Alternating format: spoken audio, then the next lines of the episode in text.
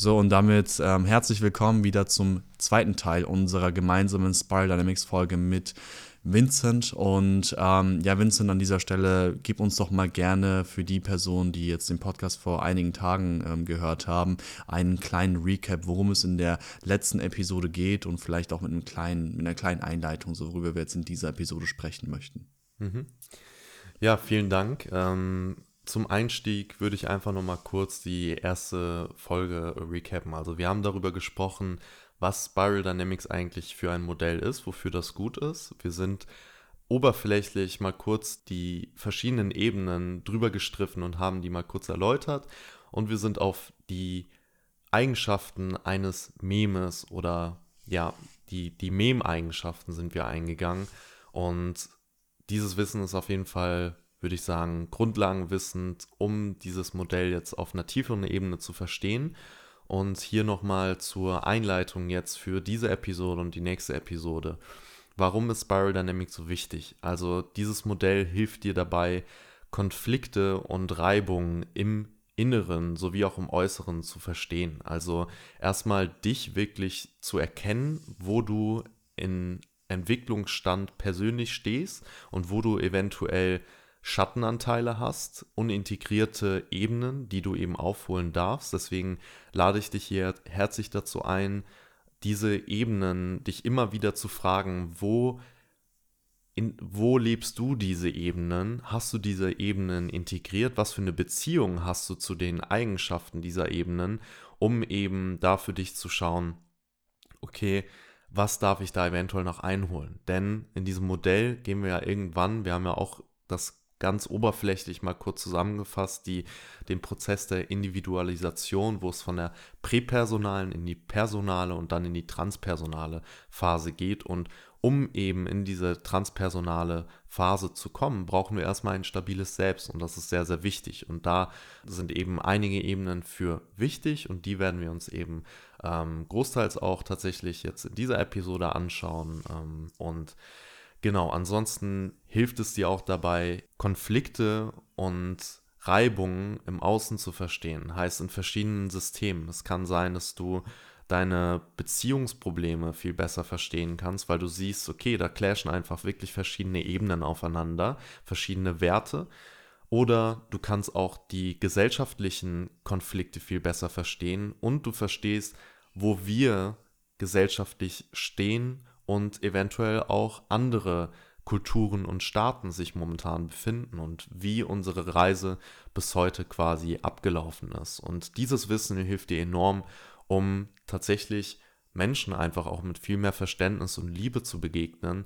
Und du lernst mit diesem Modell auch passend mit diesen Ebenen eben zu kommunizieren, wenn du die innere Arbeit natürlich erstmal getan hast, weil nur so können wir uns dann auch für diese Ebenen öffnen, wenn wir den Wert dieser Ebenen erkennen.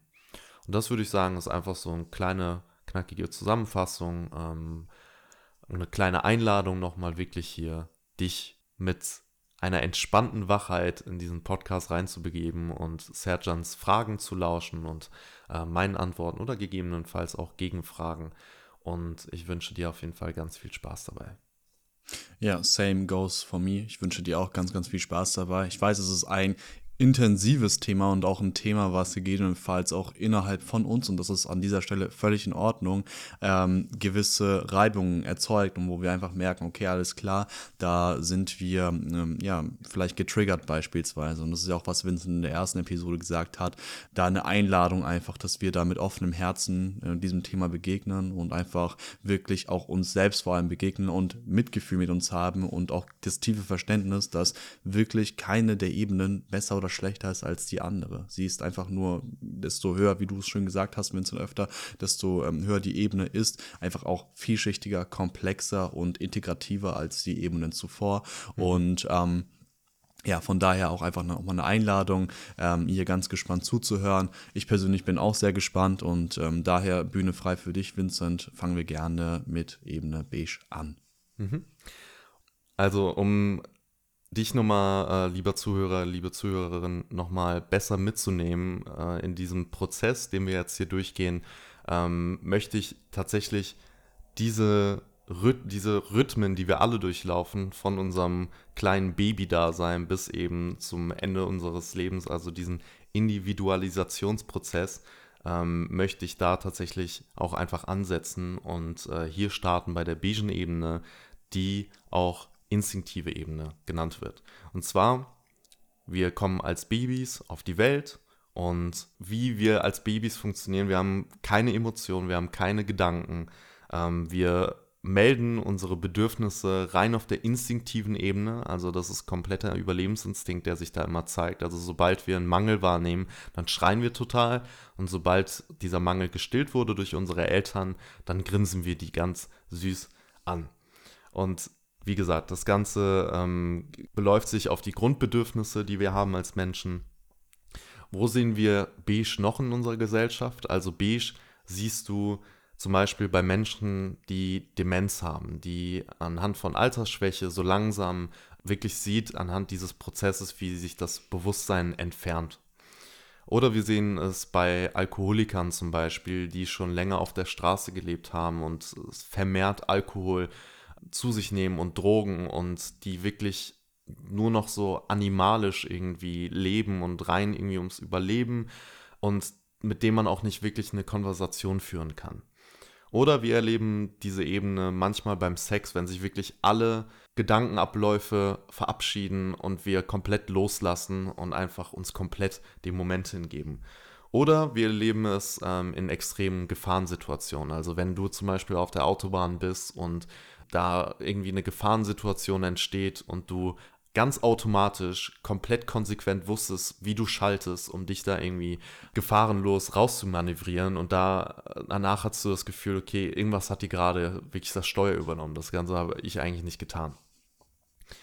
Kulturgeschichtlich gesehen finden wir beige vor circa 100.000 Jahren. Also die Zeit der, also die Steinzeit, wo eben noch kein Bewusstsein vorhanden war. Da war es wirklich einfach nur Uga Uga rein überleben, sich die ganze Zeit dem Moment anpassen und den Umgebungen und wirklich darauf achten, okay, wo bin ich hier gerade und ähm, wo kann ich schlafen, was esse ich und so weiter.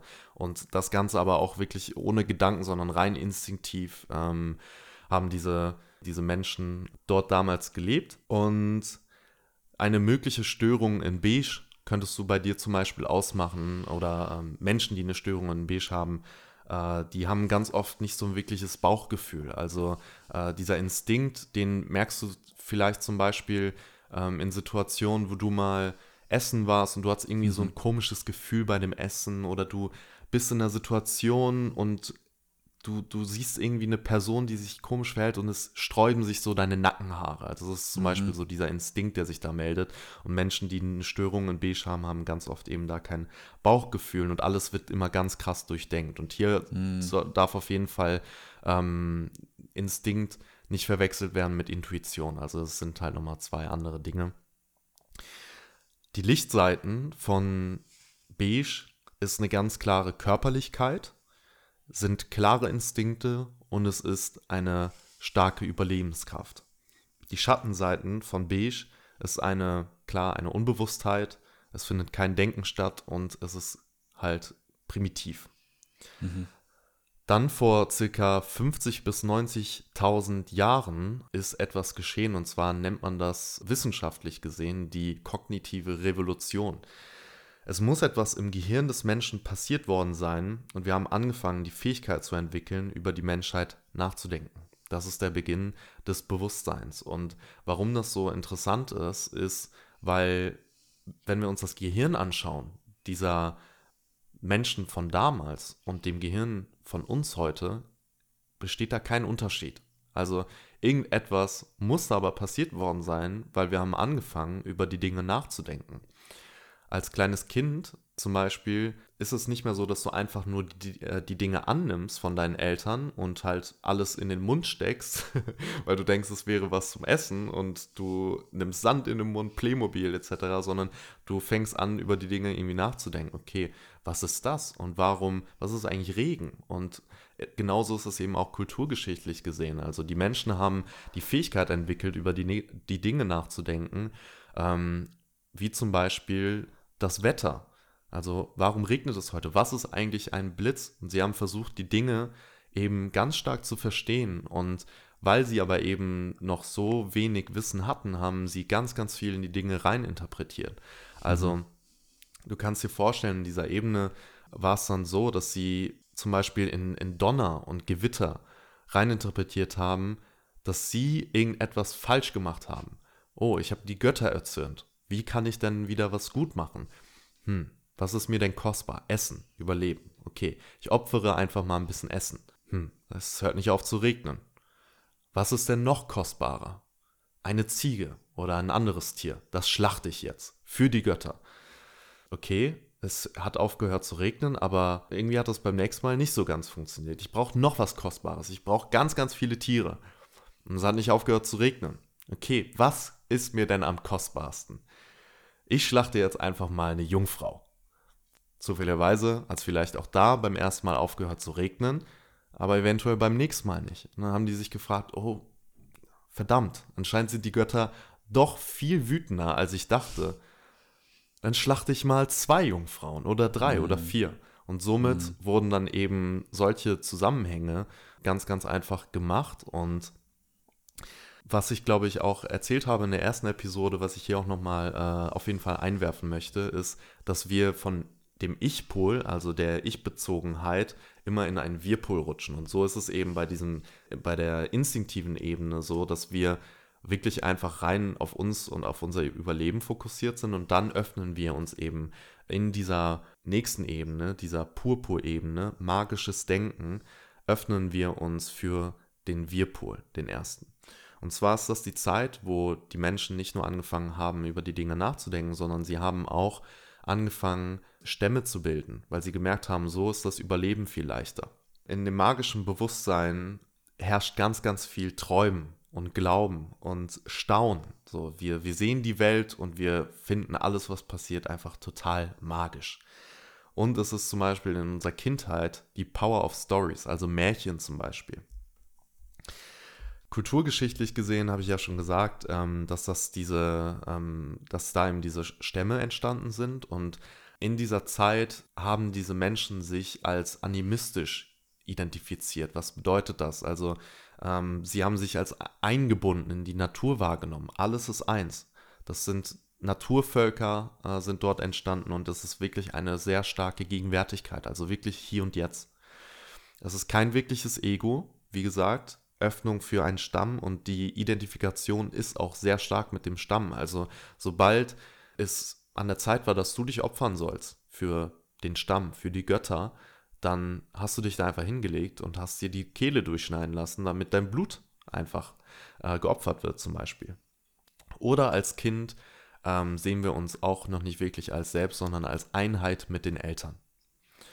Hm. Als Kind erleben wir Purpur zum Beispiel ganz stark in, wie gesagt, Geschichten. Also wir glauben ganz stark an die Zahnfee und an Märchen und wir leben in unserem Kinderzimmer in einer eigenen magischen Welt, wo wir mit unseren Kuscheltieren sprechen können. Und äh, tatsächlich basiert magisches Denken auf narzisstischem Denken. Also das Denken, dass das Universum sich quasi um die eigene Achse dreht, nur damit du sozusagen deine Wünsche erfüllt bekommst. Vorteil auf jeden Fall an dieser Ebene ist, ist, dass unser Unterbewusstsein in dieser Ebene extrem geöffnet ist. Warum ist das so powerful? Also ähm, erwiesenermaßen ist es so, dass Placebo 30% unserer Heilung, sagen wir mal, ähm, verursachen kann, wenn wir eben an diese Dinge glauben. Und äh, Placebo hat wirklich einen sehr, sehr krassen Effekt. Wenn wir das Ganze eben bewusst ähm, integrieren, diese magische Ebene, dann können wir wirklich Heilung erfahren, wir können Magie in unser Leben einladen und wir erleben auch ein Spiritual Revival von Purpur in Grün. Und zwar ist das der Import von einheimischen Traditionen von diesen Naturvölkern. Und ähm, das sehen wir zum Beispiel anhand der Schwitz, äh, Schwitzhütten oder Tarotkarten von irgendwelchen Naturgeistern. Oder zum Beispiel ähm, haben wir auch angefangen, jetzt äh, vor einigen Monaten Kakao wirklich in unser Leben einzuladen und damit unsere Zeremonien zu vollziehen und unsere Rituale. Und das Ganze ist aber auch eine Gratwanderung, weil, also du kannst das Ganze bewusst ehren, diese Tradition und integral integrieren, oder das Ganze aus dem Wunsch heraus, das Leben einfach zu sehen und die Dinge einfach zu simplifizieren. Also das ist die Gefahr von Menschen, die zum Beispiel den Grünen sich für diese Dinge öffnen und dann denken, dass das wirklich dann wahr ist. Also eine Tarotkarte ziehen oder in irgendein astrologisches Net reinschauen und wirklich sagen, die Dinge, die sind so, anstatt das Ganze eben zu hinterfragen. Oder zum Beispiel ähm, in der Yoga-Welt haben wir ähm, die sieben verschiedenen Chakren, die haben wir alle in uns. Und ich habe das, also ich das in einem Gespräch mit meiner Mom erfahren, weil sie gerade eine Yoga-Ausbildung macht und sie hatte erzählt, dass eine Ausbilderin gesagt hatte, hey, um euch richtig für euer Kronenchakra zu öffnen, Farbe ist ähm, Purple, ähm, ihr könnt euch einfach mal einen Tag lang ähm, lila Sachen anziehen und dann kommt ihr stärker in könnt ihr stärker in Kontakt kommen mit eben eurem Kronenchakra für das Universum, um da die Verbindungen herzustellen. Da ganz einfach sagen, okay, ey, ich ziehe mir diese Klamotten einfach mal an und ich versuche da jetzt einfach mal wirklich mich in dieses in diese lila Kraft reinzubegeben und du machst dir noch ein Räucherstäbchen an mit dem ähm, Symbol des Kronenchakras und du du öffnest dein Unterbewusstsein. Das kann echt einen großen Hebel haben. Aber wenn du glaubst, dass das wirklich die Wahrheit ist, dann, also in, in, in Purple laufen die Menschen wirklich Gefahr, die Dinge einfach zu vereinfachen. Wie entsteht das denn, dass, ähm, also jetzt, wir sind jetzt bei Beige und, und Purpur jetzt bisher angelangt und du hast ähm, darüber gesprochen, ähm, dass je nachdem, wie da die Entwicklung ist, also es da die, die Lichtseiten und die und die Schattenseiten quasi, das ähm, ja der Entwicklungsebene quasi da sind. Was sind denn so Einflussfaktoren davon, ob jemand beispielsweise innerhalb seiner seiner Kindheit dann, ähm, also seiner frühen Kindheit dann das nicht so ausprägt, dass er da, ähm, dass er dann einen guten Zugang zu seinen Instinkten hat, sondern eher einen schlechten und dann ein schlechtes Bauchgefühl etc. Und auch gleichzeitig ähm, ja, das ist erstmal die erste Frage. Die zweite mhm. würde ich mhm. danach stellen. Das sind zwei verschiedene Fragen. Ja. Also ähm, hier ganz klar, also in unserer individuellen Entwicklung sind das beides Ebenen, wo wir wirklich abhängig sind von den äh, Eltern. Und da sind wir abhängig davon, dass sie sich darum kümmern, dass wir unsere Bedürfnisse gestillt bekommen. Also mhm. wenn wir zum Beispiel als ähm, im Beige eine enorme Unsicherheit verspüren aufgrund dessen, dass unsere Eltern uns ganz, ganz oft quasi liegen lassen. Also es kann zum einen wirklich zu Krankheit auch führen und oder dazu, dass Kinder sterben. Aber nehmen wir jetzt einfach mal an, dass du äh, wirklich das Nötigste einfach nur bekommen hast von deinen Eltern. Dann kann es sein, dass du dich einen tiefen Glaubenssatz für dein Leben lang mit rumschleppst, weil du dich nicht sicher fühlst. Oder eben in dieser magischen Ebene ist das die Zeit, wo wir uns als Einheit sehen mit unseren Eltern. Und wenn wir dort keine Liebe erhalten, keine Bestätigung, können wir unser Leben lang den Glaubenssatz von ich bin nicht sicher mit rumschleppen. Also das sind wirklich diese ganz, ganz frühen kindlichen Phasen, die aber essentiell sind eben für unsere Entwicklung. Und ähm, deswegen zum Beispiel die, ähm, das Buch Das Kind in dir muss Heimat finden. Das spricht über ähm, das sogenannte Schattenkind und das Sonnenkind. Das sind quasi kurz gefasst ähm, und auch vereinfacht gesagt Sonnenkind die guten Anteile, die wir integriert haben und Schattenkind die schlechten Anteile, die wir integriert haben in unserem Leben oder eben nicht integriert haben. Und hier ist es einfach, ähm, ist es ganz einfach, sobald du in diesen Bereichen eben nicht wirklich Liebe oder später, wenn wir wieder auf eine Ich-Ebene kommen, keine Aufmerksamkeit erhalten hast, das Gefühl die ganze Zeit bekommen hast, dass du nicht gut bist, dass du nicht gut genug mhm. bist, etc., dann können wir da eben Wunden von tragen. Hm, okay, und ist das, äh, hängt Narzissmus dann aber auch dann äh, jetzt beispielsweise mit der Ebene Purpur dann zusammen, weil du erwähnt hattest, dass das so aus diesem Bewusstsein herauskommt, dass man denkt, dass die ganze Welt sich um einen dreht, ist dann quasi eine Störung in dieser Entwicklungsebene, Bewusstseinsebene. Ist das dann auch etwas dann, was dann eben dazu führen kann? Also ist Narzissmus ganz häufig eben in diese Ebene und in die Phase des, des von, von Heranwachsen quasi ähm, äh, zurückzuführen?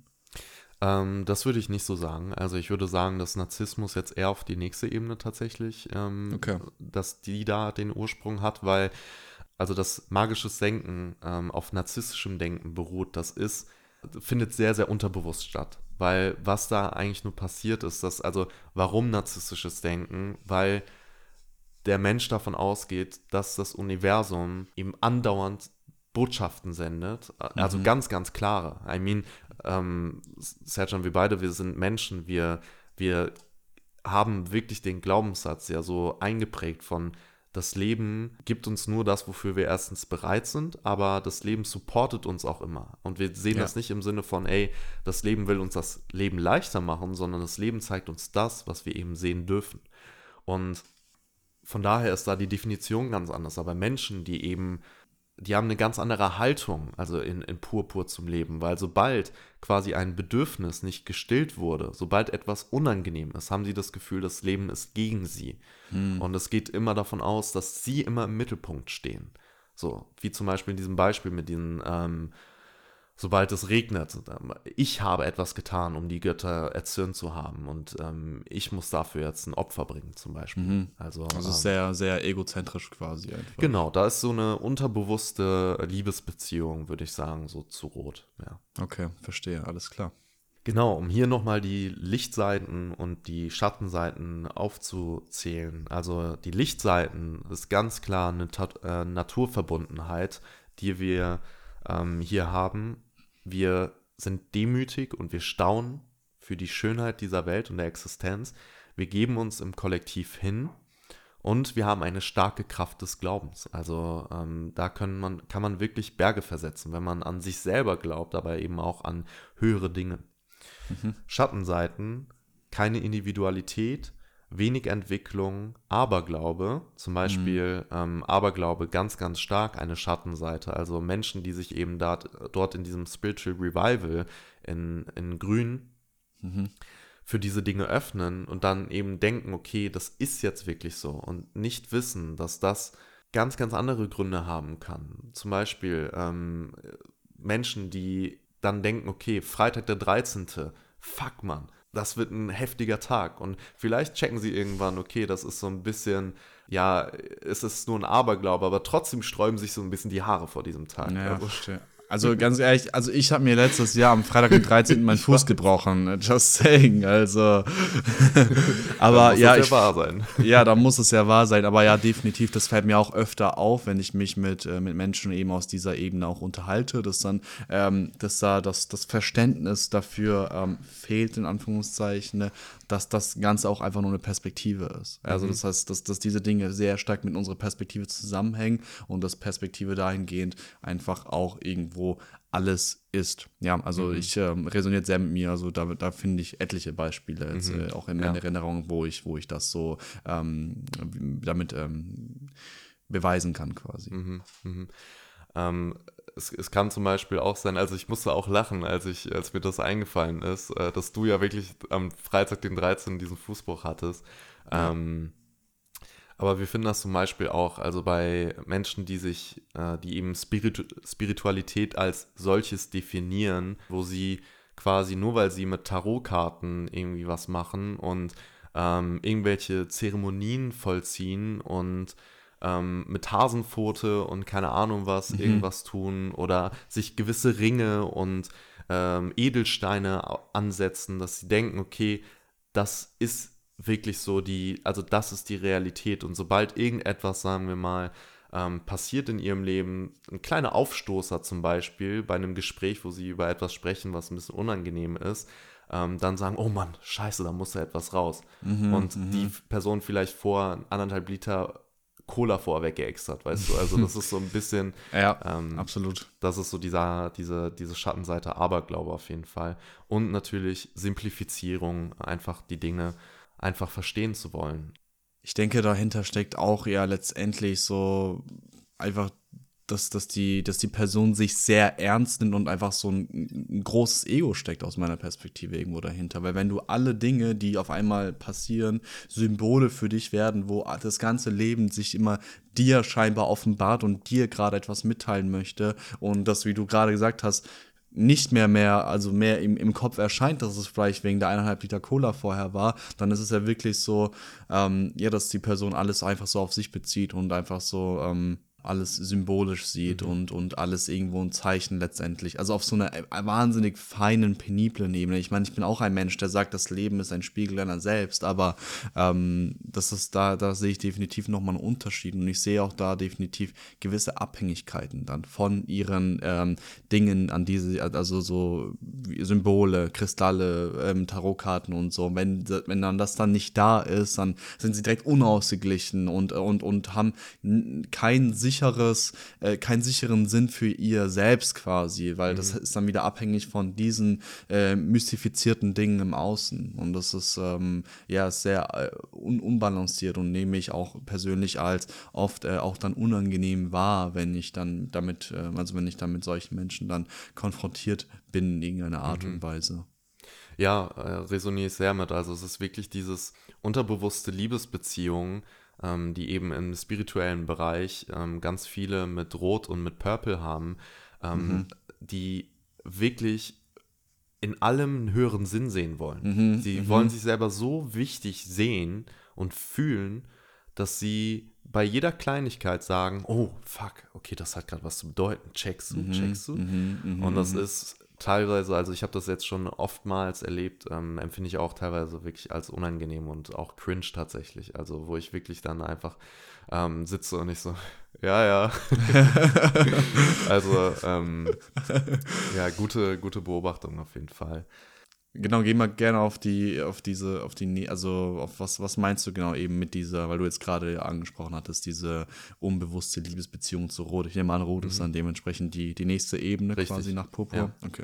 Ja, also wir werden natürlich nochmal differenzierter dann wirklich, äh, also vermutlich wird diese Episode nur bis Orange gehen und dann Grün werden wir nochmal differenzierter in der nächsten Episode. Dann werden wir nochmal ausführlicher eben über diese Liebesbeziehung sprechen, weil die dürfen wir mhm. uns ganz genau anschauen, weil ähm, wenn wir, wenn ich mir mal deine Community anschaue oder das, was du eben auch, ähm, worüber du sprichst, was du preisgibst und auch ich, ähm, dann wirken wir auch irgendwie für diese Szene und wir wollen da eben auch ähm, die Menschen einladen, sich eben auch mit wahrer Spiritualität auseinanderzusetzen und sich selber zu hinterfragen und selber eben auch zu wachsen. Und von daher ist diese Ebene sehr, sehr wichtig, weil ich glaube, dass äh, sobald jemand diesen Podcast eben regelmäßig hört oder diesen jetzt hier gerade, wahrscheinlich schon diesen Kontakt eben zu Grün auch hat. Mhm, definitiv. Genau. Kommen wir zu Rot. Also in, ähm, in Purpur kommt dann irgendwann, stell dir einfach mal vor, deine Bedürfnisse als kleines, Sinn, äh, als kleines Kind ähm, sind da insofern gedeckt und irgendwann kommt einfach so dieses äh, Gefühl oder eben auch kulturgeschichtlich gesehen, du bist die ganze Zeit in deinem Stamm und irgendwann denkst du aber so, hey, was, was will ich eigentlich? Ich will mal gesehen werden. Und dann kommt eben dieser Drang nach Individualität und Macht. Also Macht ist so der äh, derbste Ausdruck, um sich selber eben zu zeigen. Und so kommen wir zu der nächsten Ebene, Rot. Die wird auch genannt die impulsive Ebene. Das ist die mhm. erste mhm. Stufe der Entwicklung in unserem Ego. Hier ist wirklich pure Egozentrik. Also ich will das. Nur ich zähle. Das ist meins. Und der oder die Stärkere gewinnt. Also hier haben wir eine ganz starke Hierarchie, zum Beispiel auf den ähm, Pausenhöfen, ähm, wo mhm. es dann wirklich darum geht, äh, okay, ich muss den anderen jetzt vermöbeln, damit ich der immer noch der Anführer bleibe. Und das sieht man da zum Beispiel ganz, ganz oft in, in, in, in der Kindheit. Ähm, wir sehen das Ganze aber auch ganz stark zum Beispiel in Gefängnissen. Also diese starke Hierarchie aufgrund von Macht, wo es dann wirklich darum geht, sich zu behaupten und warum? Also warum finden wir Rot ganz häufig in Gefängnissen? Ähm, ist ganz logisch. Die Menschen, die haben Probleme mit Regeln. So. Und in Rot kommt es eben auch zu, dazu, dass Menschen ihre Macht ausdrücken wollen, also ihre st eigene Stärke. Ähm, das finden wir zum Beispiel auch noch in Tribes oder wir finden es zum Beispiel auch im Führerprinzip ähm, des Nationalsozialismus, also wo es wirklich darum ging, man hat eine Hierarchie geschaffen, wo es immer einen Höheren gab. Und da hatte man wirklich dann auch zu gehorchen. Menschen, die in Rot sind, haben ein Problem mit Regeln. Also sie sind ganz, ganz impulsiv und kulturgeschichtlich ist es der Drang, die Welt zu entdecken und andere Stämme zu erobern. Und es ist die Kraft heutzutage auch noch, die Menschen ausraubt, ihnen wehtut, sie vergewaltigt und keine Grenzen kennt. Also ich weiß nicht, ob äh, jemand von euch Vikings geguckt hat, aber da sieht man zum Beispiel diesen, ähm, dieses ganz starke Rot in diesem Anführer Ragnar Lodbrok, der von Norwegen aus dann irgendwann andere ähm, Stämme und Königreiche und so weiter attackiert, um sich weiter auszubreiten. Richtig. Rot verwendet, äh, verwendet ganz, ganz oft Wut. Und ähm, hier sind zwei mögliche Störungen in, in Rot, wenn man diese Ebene nicht richtig durchlaufen hat. Entweder, weil man eben dieses Rot nicht ausgelebt hat in seiner Kindheit ähm, und stark unterdrückt wurde. Also man wurde erzogen, dass Wut etwas Schlechtes ist und Grenzen setzen wurde stark bestraft. Ähm, das kann dazu führen, dass du langfristig dein, deine Wut unterdrückst, deine Grenzen und somit deiner selbst. Und da öffnen wir uns zum Beispiel auch für diesen äh, Bereich der Glaubenssätze, wo ähm, Glaubenssätze entstehen können wie ich bin dir ausgeliefert, ich bin weniger wert, ich darf keine Wut zeigen und eigene Grenzen auch tatsächlich nicht sehen. Mhm. Frauen haben äh, geschichtlich gesehen tatsächlich auch eine tiefe Wunde in Rot, weil es ihnen einfach aufgrund von 10.000 10 äh, Jahren Patriarchat verboten wurde, für sich einzustehen, laut zu sein. Also diese Wut, ähm, diese Leidenschaft wurde eben ganz, ganz lange unterdrückt und mhm. ähm, als, als Beispiel, also wenn, wenn eine Frau da oder wenn ein Mensch generell da eine Störung hat, neigen diese Menschen ganz oft dazu, dann eben das Gegenpol anzuziehen. Und zwar so einen kleinen, mickrigen Macker, der dann eben versucht, die ganze Zeit seinen Willen durchzusetzen. Und warum begeben diese Menschen sich ganz oft in diese Beziehungen? Erstens ist es dann wieder diese Bestätigung eben dieses Glaubenssatzes. Mhm. Ähm, aber es ist tatsächlich auch so, dass ganz, ganz viele Menschen, die dort eine Störung drin haben, irgendwie diese Menschen, die das auch nicht gesund integriert haben, sondern eben auch ausnutzen, die eine Bewunderung für diese Menschen haben, weil die so stark sind. Und oh, mhm. ich wäre auch immer so gerne so stark. Das kann man ganz häufig beobachten. Also wenn ich mich daran erinnere, als ich ähm, noch als angestellter Coach gearbeitet habe, war es ganz, ganz oft so, dass ich tatsächlich auch teilweise, also wirklich ähm, tendenziell, also wirklich zum großen Anteil, also eigentlich kann man 100% sagen, ähm, ich damit mit, bei, bei den weiblichen Klienten immer, ähm, also wenn die da ein, ein Selbstwertgefühlproblem hatten, dass die ganz häufig einen Partner hatten, der narzisstische Züge hatte oder einfach wirklich Narzisst war. Und es ist, ähm, also der ganz, ganz auf sich ähm, ja quasi bezogen war, der ähm, gefordert hat, der durchgesetzt hat, etc. und äh, auch einfach die, die Partnerin, die Frau in dem Fall, nicht geachtet hat und, und mhm. ähm, das quasi so ein bisschen bestätigt hat. Und ähm, was ich da auch spannend finde, ist, dass da ja auch wirklich, also nebst der Bewunderung quasi ja auch irgendwo, aber auch damit dann die Chance für Heilung wieder stattfindet, oder? Weil wenn man da mit einem, mit einem Mangel daran geht und, und da jetzt etwas kommt, was eben diese Gegenenergie darstellt, ist das ja ein konstanter Trigger eigentlich für, für diesen Glaubenssatz, wie ich bin nicht gut genug. Und ähm, Dahinter steckt dann aber auch, weil diese Frauen sind ja nie glücklich in ihren Partnerschaften, muss man ja auch ganz sagen, die sind ganz stark abhängig oft und, mhm. und, und auch, so wie sie es mir ausgedrückt haben, ganz unglücklich, aber sie sehen nicht, dass sie etwas Besseres verdienen würden und geben sich lieber damit an, ab, weil sie ja sowieso nicht mehr wert sind, aber sie, eigentlich haben sie Schmerz die ganze Zeit und dann steckt dann dahinter so, dass, ähm, ja, die Möglichkeit daran zu wachsen, was ich einfach nur an der Stelle mal teilen wollte, weil es eine schöne Perspektive ist, dass wir mhm. tatsächlich auch in in solchen Konstellationen immer ähm, eine Gelegenheit uns äh, ja manifestieren, anziehen, wie auch immer du dazu sagen möchtest, die, worin wir einfach äh, auch wieder mehr wir selbst da sein, mehr in unsere Mitte kommen können. Mhm. Und ähm, das bestätigt für mich auch wieder halt diesen, mein, meinen persönlichen Glaubenssatz, ähm, wo ich sage, dass das Leben immer dir das gibt, was du brauchst und mhm. dass, ähm, dass das Leben einfach ein Spiegel unserer selbst ist. Und mhm. ähm, das finde ich, finde ich wahnsinnig schön und das voll, voll, also ist ähm, wahnsinnig gut erklärt, weil das genau das Prinzip oft dahinter ist. Und ich glaube, dieses Problem haben ganz, ganz viele. Ähm, mhm. Das sind ja beides letztendlich Extreme und also von Narzissten oder aber auch von der Person, die keine Grenzen setzen kann, die aber aus, dem, aus der gleichen Bewusstseinsstufe mündet. Das sind mhm. einfach nur zwei unintegrierte Sachen, die aber halt in sich zwei verschiedene ähm, gegenpolige Extreme sich entwickeln und die beiden ziehen sich die ganze Zeit ja. an, um Heilung zu erfahren. Das ist super spannend. Ja, ja. Also da sagst du es auch äh, ganz klar. Also diese ähm, zwei ungesund integrierten ähm, Pole, die da aufeinandertreffen. Denn der andere Pol ist tatsächlich diese antiautoritäre äh, Erziehung, die man erhalten hat. Also langfristiges Hängenbleiben in Rot wirkt sich ganz oft oder wirkt sich so aus, dass du andere Grenzen nicht sehen kannst. Ähm, es kann aber auch so sein, dass du auch eine, eine gute Erziehung erhalten hast, aber aufgrund dessen, dass du da so eine Wunde in Rot hast, du eben deinen Schmerz ähm, versuchst irgendwie zu kompensieren, indem du ein krasses Selbstbild irgendwie versuchst aufzubauen und daran ganz stark festzuhalten und eben andere Menschen zu unterdrücken. Und ähm, solche Menschen, das er erkennt man ganz stark zum Beispiel daran, wenn sie dann mal auf einen Menschen treffen, der ein bisschen besser ist in dem Bereich, in dem sie sich befinden oder eventuell ein bisschen intelligenter, dass die sich ganz, ganz oft komplett getriggert fühlen und an die Decke gehen. Da merkt man richtig so ein inneres Verteidigen und ähm, wirklich so ein Brodeln in dieser Person.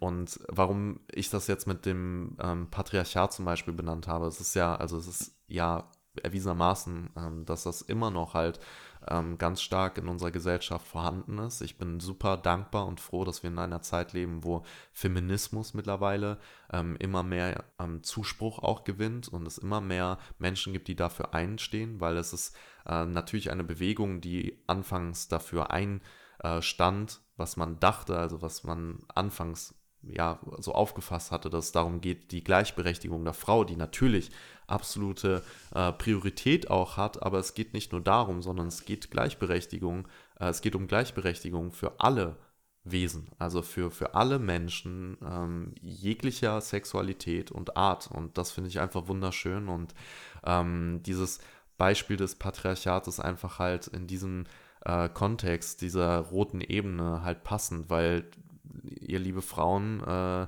wirklich 10.000 Jahre lang da komplett unterdrückt wurdet. Und ähm, dieser, das ist, kann man sich wirklich auch, ähm, das kann man auch Generationstrauma, Generationswunde nennen. Und ähm, ich bin super dankbar und froh, dass ich mittlerweile ähm, schon so viele unfassbar starke Frauen kennenlernen durfte, die sich eben zeigen. Und ähm, da auch eben ganz, ganz oft äh, ich auch noch in Gesprächen höre, dass sie in der Kindheit zum Beispiel, äh, das, also das sieht man ja ganz stark zum Beispiel in, in der Schule, dass sobald ein kleiner Junge irgendwie ein bisschen Scheiße baut, dann sagt man, ah, der, der kleine Racker, ne, der macht, der macht halt immer ein bisschen Scheiße, ne.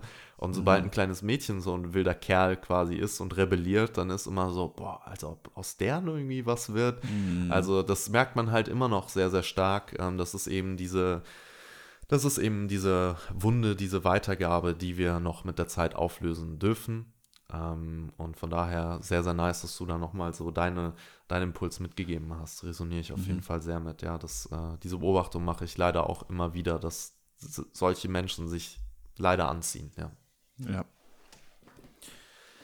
Ja, um ähm, hier nochmal die ähm, Lichtseiten von, von Rot auch zu teilen. Und zwar ist Rot wirklich diese, diese Kraft in dir, diese Vitalität. Bedeutet zum Beispiel, wenn du vor einem Menschen stehst, der offensichtlicherweise komplett in dieser roten Energie ist und eben wütend ist und deine Grenzen eventuell auch überschreiten möchte. Ein gesund integriertes Rot ist, dass du da reingehen kannst in diese Energie und dich bewusst zu verteidigen. Also Menschen, die zum Beispiel kein Rot auch wirklich gesund integriert haben und äh, als Lehrer oder Lehrerin dann arbeiten, dann bist du da von einer Klasse mit wahrscheinlich pur Rot und das spüren diese Kinder auch energetisch. Also wenn du da kein festes Rot hast, dann wirst du da platt gemacht, du wirst überlaufen, überrannt. Wenn du aber das energetisch schon dieses Rot ausstrahlst, dann wissen diese Kinder, dass mit dir nicht gut Kirschen essen ist. Und das macht enorm etwas aus. Also es ist eine sehr vitale Kraft, es ist ein starkes Ich, es ist eine starke Aufbruchenergie und du stehst für deine eigenen Bedürfnisse und Grenzen ein. Schattenseiten ist ganz klar die Impulsivität, Gewalt, Chaos und Grenzverletzung. Ist es auch eine, ähm, einfach letztendlich eine, eine, eine gesunde, integrierte Eigenschaft aus Rot, dass man für sich selbst einstehen kann und für sich selbst halt seine eigenen Grenzen definiert und auch einfach anderen Menschen sagen kann, hey, bis hierhin und nicht weiter, das ist meine persönliche Grenze? Definitiv. Okay, ja. genau, weil so hätte ich es auch verstanden. Ja, das ist, äh, wenn du dich draußen irgendwie befindest, du bist in der Bahn und da gibt es irgendeinen Menschen, der irgendwie rebelliert und offensichtlicherweise irgendwie Menschen Angst macht und bedroht, bewusst gut integriertes Rot stellt sich davor und sagt, hey, du kriegst dich jetzt mal wieder ein und wenn du dich nicht benimmst, fliegst du raus. So. Also das ist so ganz klar eben da, ja, für eben Grenzen, für seine eigenen Werte auch, für seine eigenen Wünsche einzustehen. Es ist so spannend, dass du sagst, dass auch äh, sowieso auch Wut ganz, ganz wichtig ist in dieser Ebene. Und das ist äh, spannend auch aus dem Kontext von Emotional Release Arbeit, was ich aufgrund ähm, von meiner Freundin Isabel jetzt auch deutlich näher kennenlernen durfte, dass Grenzüberschreitungen, die wir ständig zulassen, darin münden, äh, dass wir ähm, aufgestaute Wut in uns dann halt haben quasi. Dass dann Wut sich bemerkbar macht. Oder wenn wir jetzt davon weggehen, dass das aufgestaut ist, in Momenten, wo Grenzen überschritten werden, sich auch Wut in uns zeigt und wir dann sagen, also das ist dann diese Energie in uns, die uns hilft, eine Grenze zu wahren, wenn sie gesund eingesetzt wird. Wut kann auch natürlich sehr, sehr destruktiv eingesetzt werden und wird es natürlich häufig auch, wenn es natürlich auch wieder da ungesunde, ja, also ungesund einfach integriert wurde oder halt nicht gesund integriert wurde. Aber es ist tatsächlich auch, und darüber spreche ich auch häufiger, habe ich jetzt auch häufiger in meinem Podcast angesprochen, dass es auch so etwas gibt wie gesunde negative Emotionen, also wie wir sie vielleicht bezeichnen würden. Und das ist beispielsweise eben auch Wut, was man, was ich dann beispielsweise als natürliche Wut dann beschreiben würde, wenn diese halt eben nur dazu dient, dass wir eine Grenze wahren und sie auch ganz schnell wieder abflacht und nicht darin mündet, dass wir zum, zum Berserker mutieren quasi mhm. und äh, gar nicht mehr, gar nicht mehr ähm, auch die anderen Grenzen dann noch sehen, quasi in diesem Zustand mhm. von Rage. Sehr, sehr schön zusammengefasst, ja, definitiv. Und ähm, hier auch äh, nochmal zwischendrin einfach die Einladung, dich äh, dahingehend zu reflektieren, welche Beziehung hast du zu Wut? Weil ähm, besonders im psychospirituellen Bereich finden wir eben ganz, ganz oft Menschen, die eine schlechte Beziehung zu Wut haben. Deswegen hier ähm, die Reflexionsfrage einfach als Einladung. Was passiert in der Kindheit, wenn wir komplett unser Ich mal entladen haben und unsere Eltern wirklich an die Weißglut bringen, komplett die Grenzen äh, dehnen mit unserem Ich will, dann geschieht irgendwann natürlicherweise, also hier kommt es eben darauf an, wie du drangeführt wurdest an die nächste Ebene. Mhm. Und zwar entsteht der Drang nach Ordnung im Chaos. Somit öffnen wir uns eben für Blau, das ist die konservative Ebene oder auch das Regelbewusstsein. Ähm, und wie ich gesagt habe, also es kommt wirklich darauf an, wie du da rangeführt wurdest, weil ähm, das ist eine Ebene, die sich natürlich entwickelt, aber heutzutage werden wir aufgrund des Schulsystems und so weiter ähm, teilweise so schlecht eben daran geführt, dass wir oftmals eine ungesunde Beziehung zu Blau entwickeln. Und eine ungesunde Beziehung kann sich auf zwei verschiedene Art und Weisen ausdrücken. Also entweder du wirst, du entwickelst einen totalen Gehorsam und du führst einfach die Befehle sozusagen aus, oder du bist ein ewiger notorischer Rebell. Als Kind bist du dann irgendwann, wenn du dieses Chaos halt äh, gesehen hast und gemerkt hast, okay, äh, irgendwie darf ich mich auch mal ein bisschen für, für Regeln öffnen, damit ich ein bisschen mehr Struktur habe. Blau ist die Fähigkeit, sich an Regeln von außen oder intrinsische zu halten. Ohne Regeln verfällt eine Gesellschaft. Also in Blau sehen wir auch den Beginn der Zivilisation, wie wir sie ähm, heute kennen. Also natürlich mit viel Entwicklung, aber ähm, das war wirklich so der Beginn, wo wir dann eben es geschafft haben, aus diesem Chaos uns für Regeln zu öffnen, die eben für Sicherheit zu sorgen. Ohne Regeln verfällt auch eine Gesellschaft. Deswegen ist Blau auch sehr, sehr wichtig im gesellschaftlichen Kontext. Blau ist die Suche nach Sinn und Ordnung im Leben.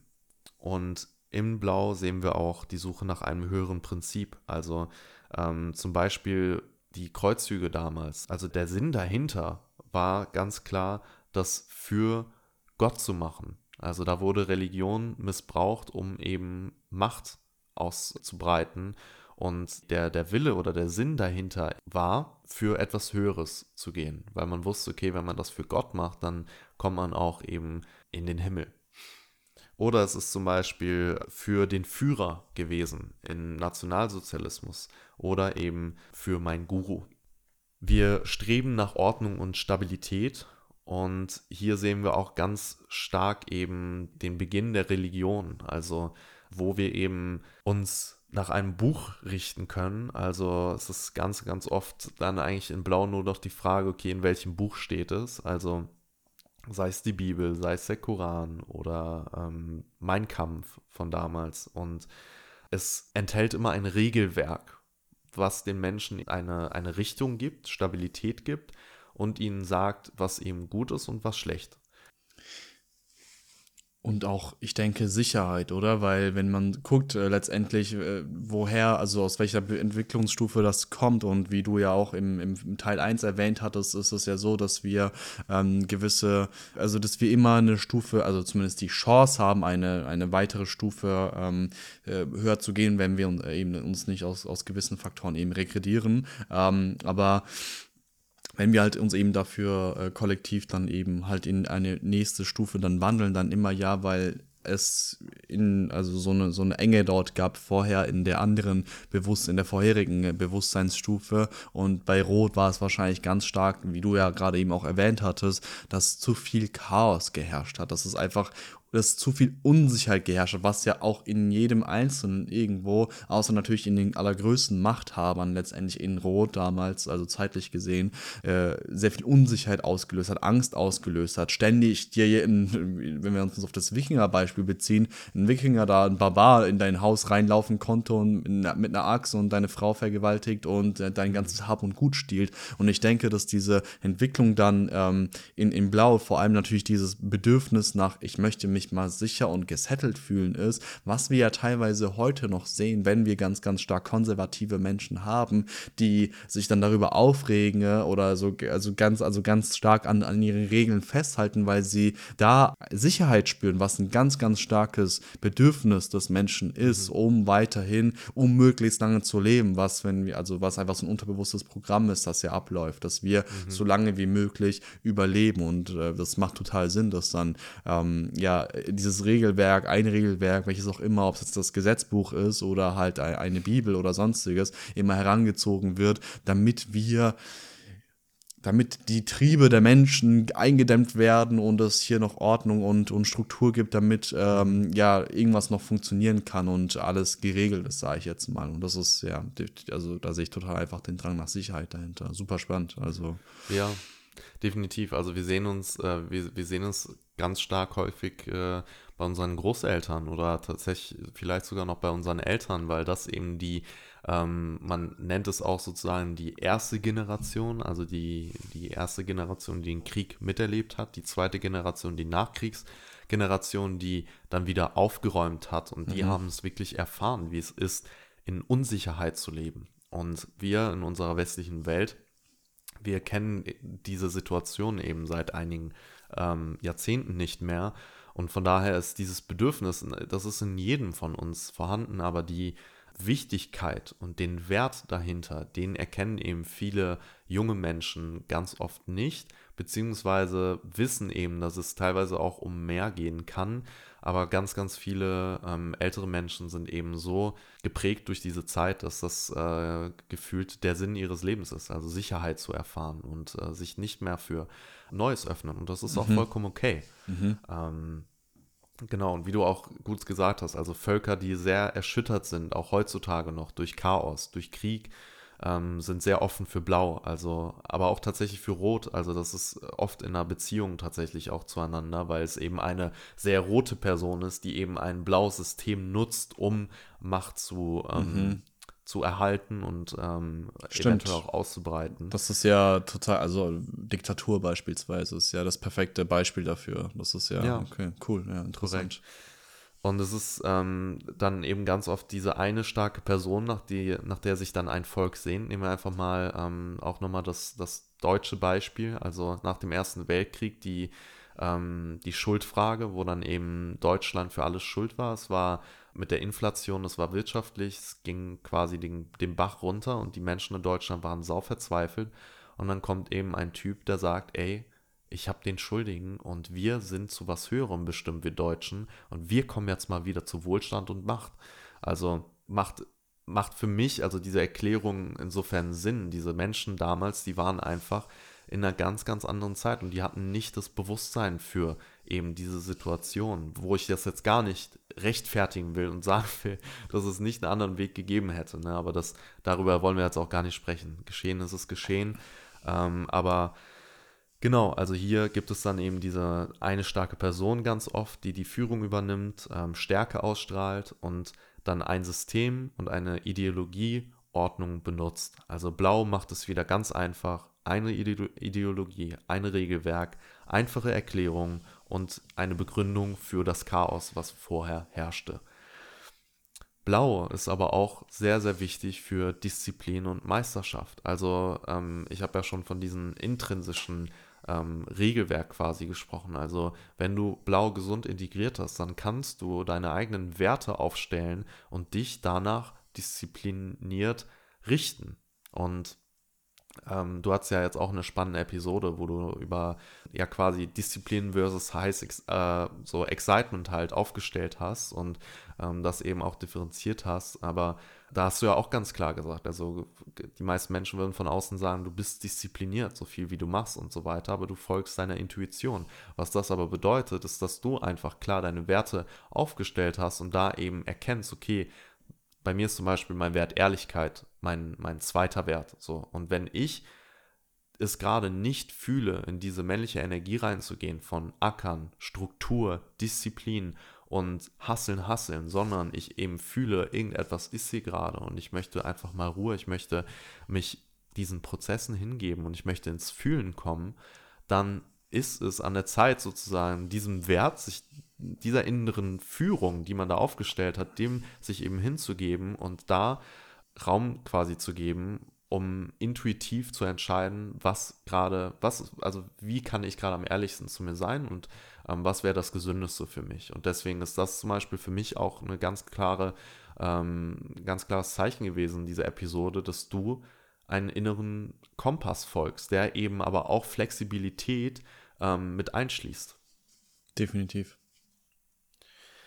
Ähm, ein Fehlen von Blau ähm, ist dann eben oftmals eine fehlende Disziplin, also ein Mensch, der ja oftmals nicht in der Lage ist, eben auch mal etwas zu tun, wenn es unangenehm sein sollte oder ähm, ja, sich Tag für Tag eben auszurichten nach diesem Regelwerk und danach zu handeln, ähm, weil diese Person zum Beispiel die Erfahrung gemacht hat, dass Lernen eine komplette Katastrophe ist und äh, aufgrund halt, keine Ahnung, der, der Schule, weil wir uns da äh, mehrere Stunden hinsetzen, Aufgaben machen müssen, Wörter, Buchstaben äh, 50 Mal aufschreiben müssen, ähm, was für uns relativ unspaßig und unsinnig erscheint.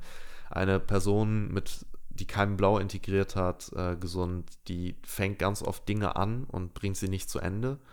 Und ähm, da ist eben ganz oftmals der Widerstand gegen Regeln, Routinen und Struktur. Also da einfach mal die Einladung, wie sieht deine Beziehung zu Blau aus?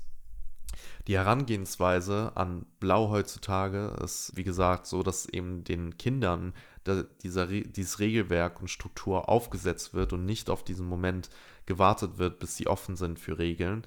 Und bestenfalls, hier ironischerweise, äh, sieht man noch, wie Erwachsene sich selber nicht dran halten. Also mhm. das ist, ähm, denke ich, kennt man aus der Kindheit, wo Eltern einem sagen, tu das nicht, tu das nicht, und dann sieht man es irgendwie selber, sei es irgendwie bei äh, der Ernährung oder sonst was. Mhm, mh. Oder Lügen, Wahrheit sagen. Mhm. Blau zeigt sich immer in allen Strömungen, die sagen, wir kennen die Wahrheit. Also zum Beispiel die Auslegung der klassischen Kirche, der Sowjetunion äh, Union oder der DDR. Also starke Vereinfachung und Stabilität. Blaue Systeme erlauben kein individuelles Denken und Hinterfragen. Lichtseiten von Blau sind Ordnung, Sinn, Disziplin, Meisterschaft und starkes Wir. Die Schattenseiten ganz klar Unterdrückung, Dogmen, Starrheit, Heuchelei, und Schwarz-Weiß-Denken.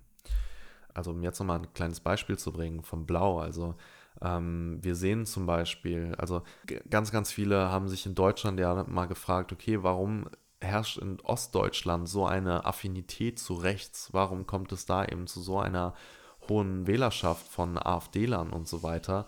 Ähm, ganz klar, also da, da herrschte damals die DDR. Diesen Menschen wurde ähm, es verboten, die Dinge zu hinterfragen. Ihnen wurde ihn, ihn, ihn wurde aufge, aufgesetzt, eben einfach zu denken und schwarz-weiß zu denken. Also diese Menschen, die sind ganz, ganz anders groß geworden als äh, wir hier in der westlichen Welt äh, von Deutschland. Deswegen hier nochmal als kleine Erklärung. Also da sieht man zum Beispiel auch diese Teilung tatsächlich in unserer Gesellschaft. Was dann entsteht aus eben Blau, also stell dir einfach mal vor, okay, du, du ähm, lebst in einer äh, Gesellschaft, die sehr stark eben sich nach einem Regelwerk ausrichtet und nach einer Religion, zum Beispiel der christlichen Kirche. Und dann irgendwann fragst du dich aber, okay, ist das wirklich wahr? Ist es wirklich wahr, dass Maria eine Jungfrau gewesen sein soll und trotzdem ein Kind bekommen hat? Also du hinterfragst diese Dinge und der Drang nach Vernunft, Aufklärung und individuellem Erfolg entsteht. Und somit öffnen wir uns für, die, für den zweiten Höhepunkt des Egos, und zwar der rationalen Ebene, Orange, wo Leistung und Erfolg alles ist.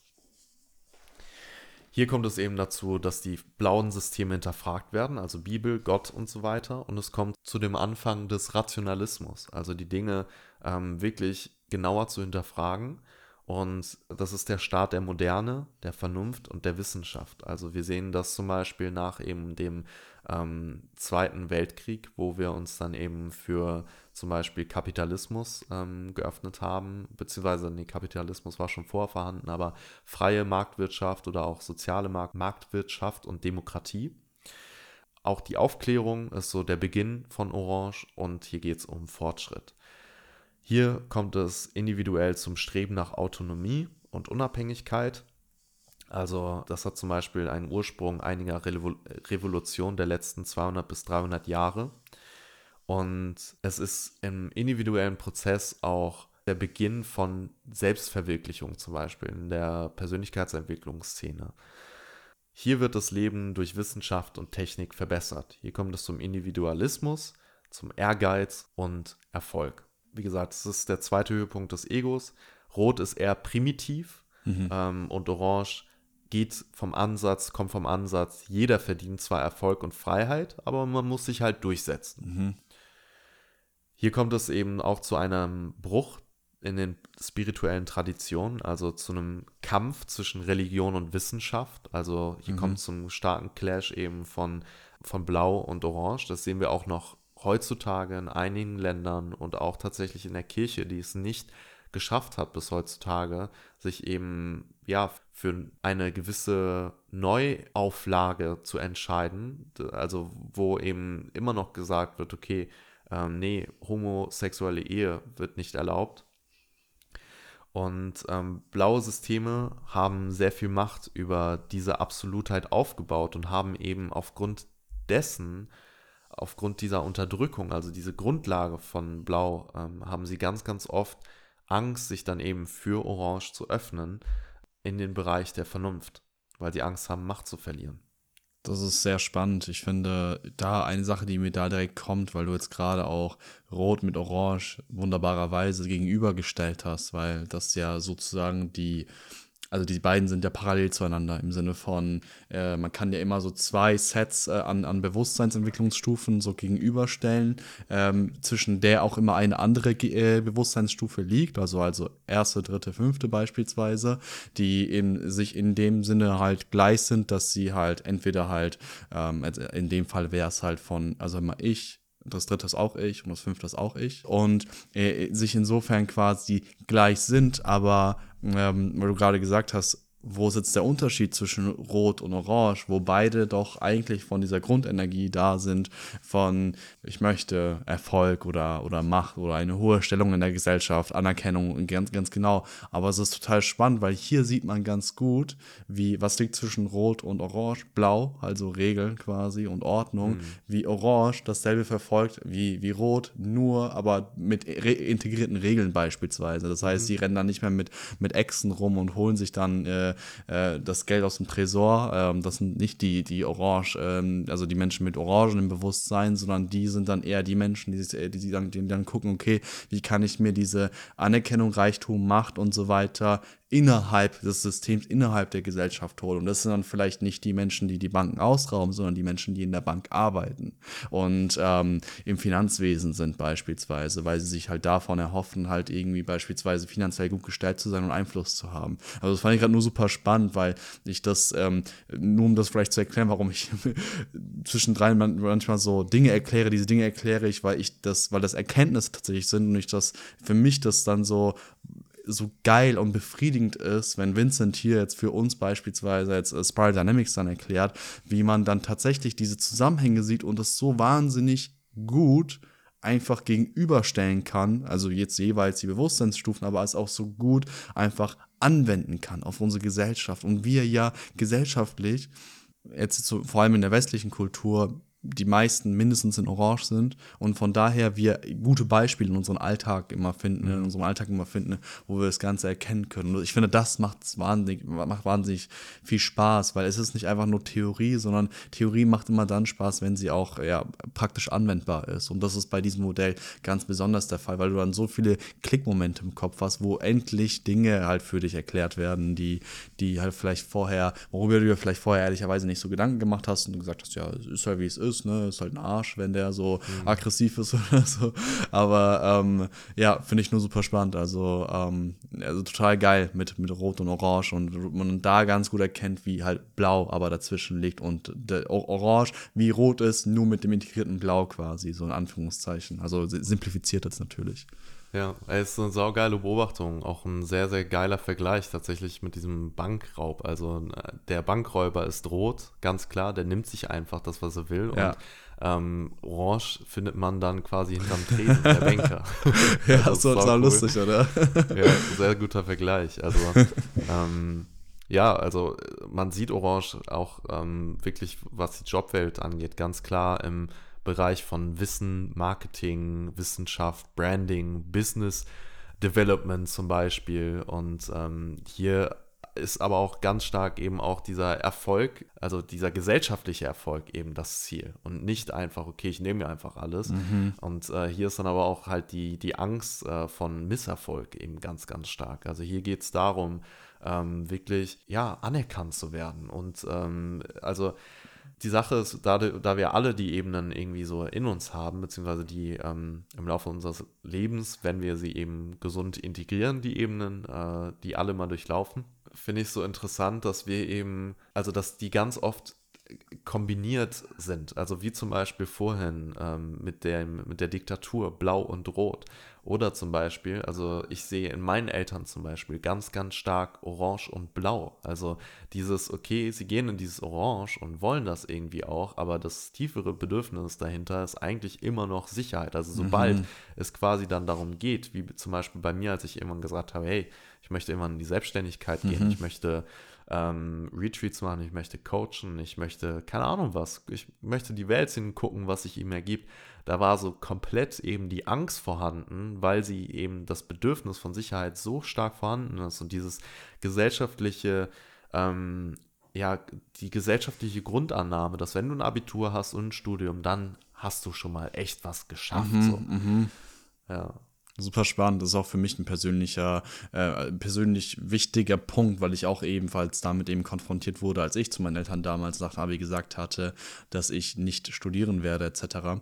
Und halt meinen anderen Regionalen ist das auch total so durchgedrungen, oder? So, natürlich, mhm. sie wollen irgendwo, dass ich mich entwickle, dass ich gesellschaftlich anerkannt bin und sonstiges. Aber wie das Ganze, ich sag jetzt mal, mir auferlegt wird oder vielleicht von mir gewünscht wird, ist innerhalb eines sicheren, reglementierten Rahmens. Also total innerhalb innerhalb von Strukturen, die schon vorgegeben sind, wie Junge, Minjung, äh, geh doch einfach, mach doch, du hast ein Abi, mach doch jetzt ein Studium, da bist du auf der sicheren Seite, hast einen guten Job, kriegst du viel Geld und so, ne? Es ist so, es ist äh, saulustig. Ja. Also, ist, und ich denke, damit können sich äh, einige Zuhörer und Zuhörerinnen hier ähm, identifizieren damit. Und ich glaube, das ist so ein spannender Punkt. Ist. Also schön, dass du das erklärt hast, weil ich glaube, das hier sorgt jetzt wieder, vielleicht ist ein wichtiger Punkt, wo wir vielleicht auch Mitgefühl wieder für unsere Eltern haben können. Wo wir jetzt nicht daran gehen und sagen, ja, unsere Eltern, die Konservativen, wir sind viel freier und wir sind viel cooler und warum war die, die alte Generation so gesackt?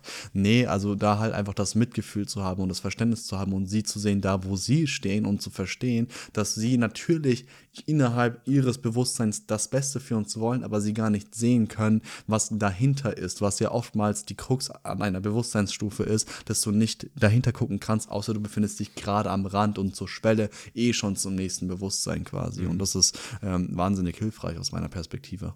Ja, Mann, voll, voll. Auf jeden Fall. Ich fasse nochmal kurz die Licht- und Schattenseiten zusammen von Orange. Also die Lichtseiten ganz klar Vernunft, Aufklärung, Wissenschaft, ähm, die uns ja wirklich krass dient. Also ich, ich, ich finde zum Beispiel so satisfying, wenn man ähm, zum Beispiel gewisse chemische Reaktionen in deinem Gehirn feststellen kann. Also da die Frage, okay, was wird da gerade ausgeschüttet in meinem Gehirn, wenn ich in einer gewissen Situation bin, zum Beispiel, ähm, wo ich was Geiles esse oder wo ich mit einer Person zusammen bin, die ich sehr gerne habe. Ähm, aber Wissenschaft natürlich auch äh, im Sinne von der Technik, die wir heutzutage haben, aber eben auch ähm, in Bezug auf unsere Biologie und ähm, die, unsere Natur. Also von der Wissenschaft sauser geil. Fortschritt, Erfolg und Demokratie. Mhm. Schatten ist ganz klar, dass ähm, eben Orange ganz oft ähm, kalt und gierig ist. Also jemand, der ein Orange ist, ähm, der unterstützt dich quasi nur so lange, wie die Person Nutzen von dir hat. Und Orange ist die Schaffung einer kalten Leistungsgesellschaft, ähm, ohne großes Wir, ohne Mystik, also ähm, der Bruch zwischen Religion und Wissenschaft. Da ist ganz, ganz viel Mystik verloren gegangen in unserer heutigen ähm, Welt. Ich weiß nicht, wie oft ich, ähm, also als ich mal Bumble verwendet habe, da habe ich, glaube ich, 90% Agnostiker und ähm, Atheist gelesen und ganz, ganz wenig spirituell oder äh, irgendeinen anderen Glauben. Also ähm, jetzt nur das mal als kleine Selbstbeobachtung quasi. Ähm, aber auch wenn ich mich mit Menschen unterhalte, also ich selber habe, bevor ich mich für Spiritualität geöffnet habe, habe ich jahrelang an nichts geglaubt, so, weil ich, den, ich konnte Gott nicht greifen. Und für mich ist also ja, jetzt, jetzt wäre der Moment, wo der spirituelle Talk quasi richtig geil mal wäre. Hätte ich auch Saubock mal mit dir drüber zu sprechen, was für mich auch wahre Spiritualität bedeutet, weil wir gehen da wirklich sehr einher mit äh, unserer Meinung. Und ich finde, dass das etwas ist, wenn man sowas im Leben integriert hat und wahrt, ähm, eine neue Form von Mystik und Spiritualität, dann ist das etwas, was uns Menschen eine einen so einen, einen krassen Tiefgang gibt und auch eine innere Führung tatsächlich. Deswegen, ähm, ja, das ist auf jeden Fall einer der Schattenseiten auch von Orange. Und hier kommt es eben, wie gesagt, zum Leistungsdruck, Neokolonialismus, äh, der Schere zwischen Arm und Reich und Verlust von tatsächlich auch Integrität, also eine sehr starke ökonomische Heuchelei ganz mhm. oft. Also als Beispiel auch einfach mal ähm, äh, es gab mal so eine Umfrage, wer alles halt Bioprodukte gerne mag. Und da haben ganz, ganz viele Menschen eben gesagt, ja, ich mag Bioprodukte. Und es ging nicht nur darum, wer es mag, sondern wer es auch eben einkauft. Und die meisten Menschen haben gesagt, ja, ich kaufe es auch ein. Und dann hat man mal die Statistiken sich angeschaut. Und da war auf jeden Fall ein sehr, sehr krasser Bruch. Also ähm, ich glaube, weniger als die Hälfte war von den Zahlen her tatsächlich, mhm. war, da, war da stimmig. Ja. Super spannend. Ich finde auch da wieder, wenn wir da jetzt kurz drauf eingehen möchten, auf dieses, auf, weil ich das super spannend finde, Orange und dann eben dann weiter zu Grün, worüber wir auch in der nächsten Episode, also im Teil 3, dann nochmal ausführlicher sprechen werden, über die ähm, ja, weiteren und die letzt, also aktuell letzt gut erforschten Bewusstseinsstufen, und zwar Grün, Gelb und Türkis. Und zwar diese Entwicklung, ich war früher, das habe ich, bin ich auch in meinem letzten, in meinem letzten Episode, in der 20. in meinem QA drauf eingegangen, und zwar, dass ich früher selbst ganz, ganz stolz gerufen habe, fast schon, ich bin Atheist, weil es mich befriedigt hat, dass ich da den Menschen aufgestoßen bin, ähm, die einfach in, aus meiner Perspektive damals äh, blind einfach irgendwelchen Dingen geglaubt haben. Und ich, ich war total in diesem wissenschaftlichen Ding drin und dass ich sage, hey, Warum soll ich an etwas glauben, was in keiner Weise wieder also be belegt werden kann? An, an, an, etwas, das aus einer Bewusstseinsstufe, aus einer Zeit entstanden ist, wo sich Menschen Blitze mit Zeus beispielsweise erklärt haben. Das hat für mich gar keinen Sinn gemacht. Auch wenn es natürlich beides äh, nochmal zeitlich voneinander getrennt ist und, und, und Zeus äh, früher entstanden ist als der christliche Gott beispielsweise. Aber ähm, ich habe mich damit so ein bisschen gebrüstet. Und wenn ich dann gucke, so wie da meine Entwicklung ist, dann in mich wieder der Mystik öffnen, aber auf eine meiner Meinung nach dienliche und gesunde Art und Weise. Denn hier sieht man schon wieder, wenn wir vielleicht einen, einen kleinen Bezug zu wahre Spiritualität machen möchten, den Unterschied zwischen dem, was wir vorhin gesagt haben und, und wie ich das persönlich angehe. Und zwar, äh, was wir vorhin gesagt haben, waren, wenn da Menschen alles mystifizieren und, und total egozentrisch da irgendwie jede Kleinigkeit als eine spirituelle, ähm, als ein spirituelles Zeichen von höheren Wesen sehen und ähm, ein, ein, ein Flackern von Licht beispielsweise, was ich will gar nicht ausschließen, dass das irgendwas Spirituelles zu bedeuten hat, aber vielleicht auch irgendwas mit der Stromleitung beispielsweise ist oder so. Mhm. Oder wenn, wenn das Licht ausfällt und oh, meine, meine Großtante ist jetzt hier im Raum, aber im ganzen Haus das Licht ausgegangen ist, so weißt du, und jetzt nicht nur bei dir. Also solche Themen, also wo du dann wirklich merkst, okay, da ist so äh, Spiritual Bypassing nennt man das teilweise auch und wo dann wirklich auch so alles so ja, es ist, also der Bezug zur wahren Realität wird verloren, geht verloren und die Person, ja, das ist auch das, was sie oft dann als, als ähm, Symptom haben, fühlen sich nicht mehr geerdet tatsächlich, weil alles mhm. nur noch ein, ein wahnsinnig universelles, spirituelles Zeichen ist und die irdische, physische Realität so gesehen nicht mehr existent ist, nur ein Hologramm ist, was ich auch so gesehen schon in der Art zumindest erlebt habe, dass ich wirklich ähm, mich sehr auch in spirituellen Themen quasi ein bisschen verfangen habe, also so zu Beginn.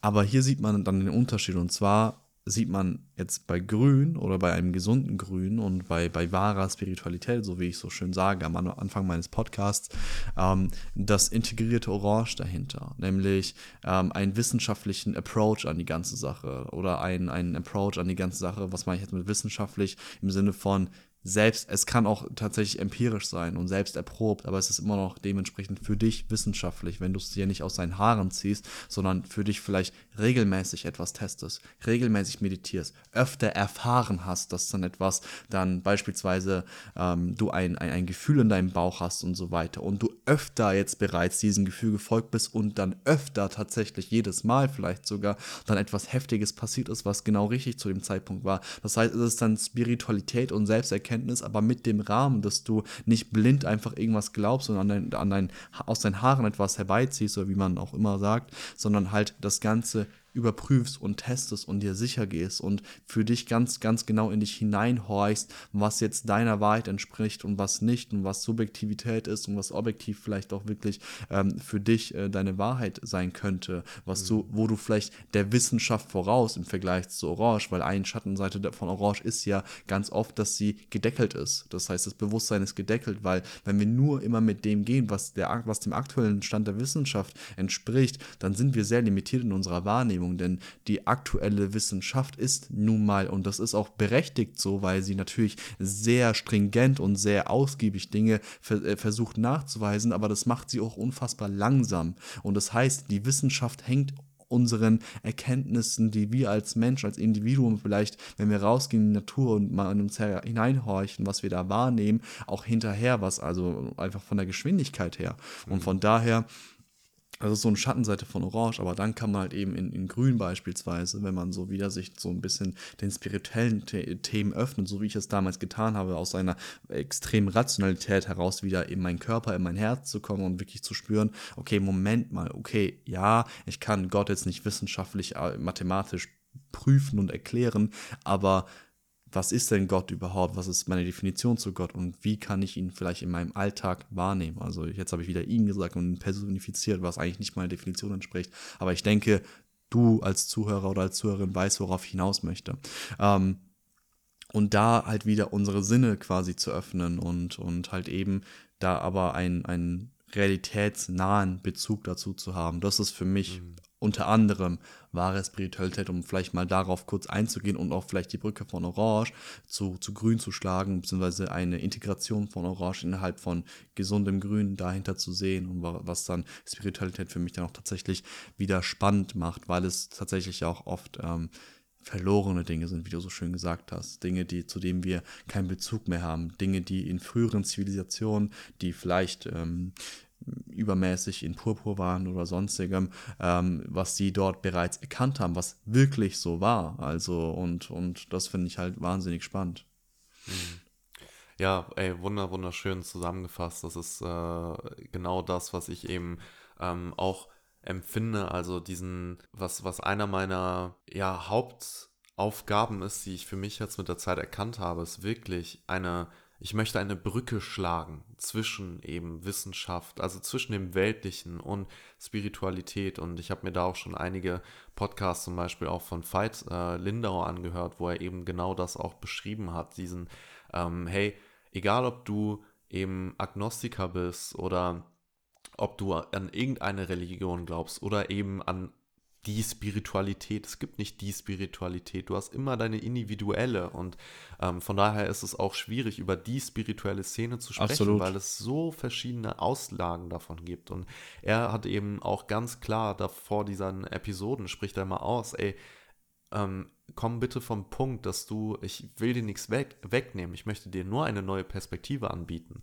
Und da bietet er eben genau das an, also diesen, diese Kombination aus weltlichem, und Rationalem und Wissenschaft und Spiritualität. Und Spiritualität ist für mich diese, genau das, was du gesagt hast, dieses, okay, diese tiefe Selbsterfahrung, diese Weisheit, die man mit der äh, Zeit aufbaut, dieses, okay, sich diesen Fragen, den tiefen Fragen zu stellen, wer ich bin, weshalb ich hier bin und sich mit dem Sinn zum Beispiel auch zu beschäftigen und eben auch für Genau, für, für Sinn zu öffnen. Und das ist tatsächlich auch hier kleiner Stichwort. Ähm, das ist quasi der Übergang auch von Orange zu Grün. Also ähm, in, in Orange beginnt sich unser Sinn langsam zu zeigen. Und ich würde sagen, ähm, lieber Serjan, dass wir hier einen wunderschönen Cut machen können, weil ich glaube, dass hier wir dann beim nächsten Mal richtig geil wieder einsteigen können darüber zu sprechen, was der Übergang zu,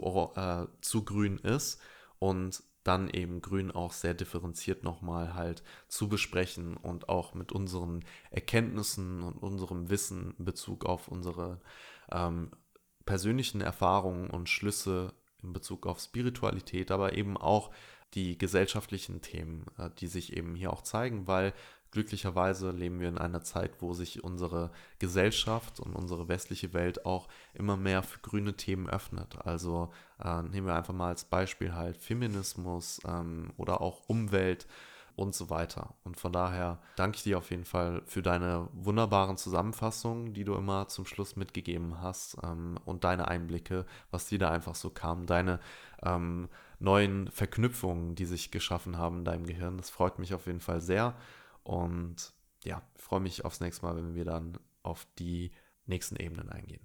Yes, geht mir genauso. Ich danke dir auch vielmals für das Teilen und Bereitstellen deines, deines umfangreichen Wissens, was du hier mitgebracht hast. Und ähm, an äh, euch, liebe Zuhörer und Zuhörerinnen, die nächste Episode wird aus meiner Perspektive auch nochmal besonders spannend, weil wir uns natürlich da ja wirklich tief austauschen können, Vincent und ich, auch über das Thema Spiritualität beispielsweise und vielleicht, vielleicht aber auch eine kognitive Brücke von grün zu gelb dann letztendlich schlagen können, was vielleicht für viele von euch sehr, sehr interessant ist, weil ich glaube, dass das einfach neue Perspektiven aufbieten kann, wo wir einander wieder mehr verstehen dürfen und auch, ähm, ja, vielleicht gewisse, ich denke, dass wir da auch auf Schattenseiten von Grün eingehen werden und das auch kleine Trigger Warning an der Stelle wahrscheinlich. Es kann natürlich sein, dass das gerade diese Episode oder gerade diese Bewusstseinsstufe natürlich einiges uns hervorholt, aber das ist auch wirklich völlig in Ordnung, weil Trigger, sage ich immer, sind nichts anderes als wirklich unsere größte Chance, dem Zeit, zu dem Zeitpunkt dann zu wachsen und zu der Person heranzuwachsen, die wir wirklich sind und die wir eigentlich verkörpern möchten. Und von daher danke euch äh, für das Zuhören bis hierher und wir hören uns dann wieder allesamt gemeinsam in Teil 3 wieder. Bis dann.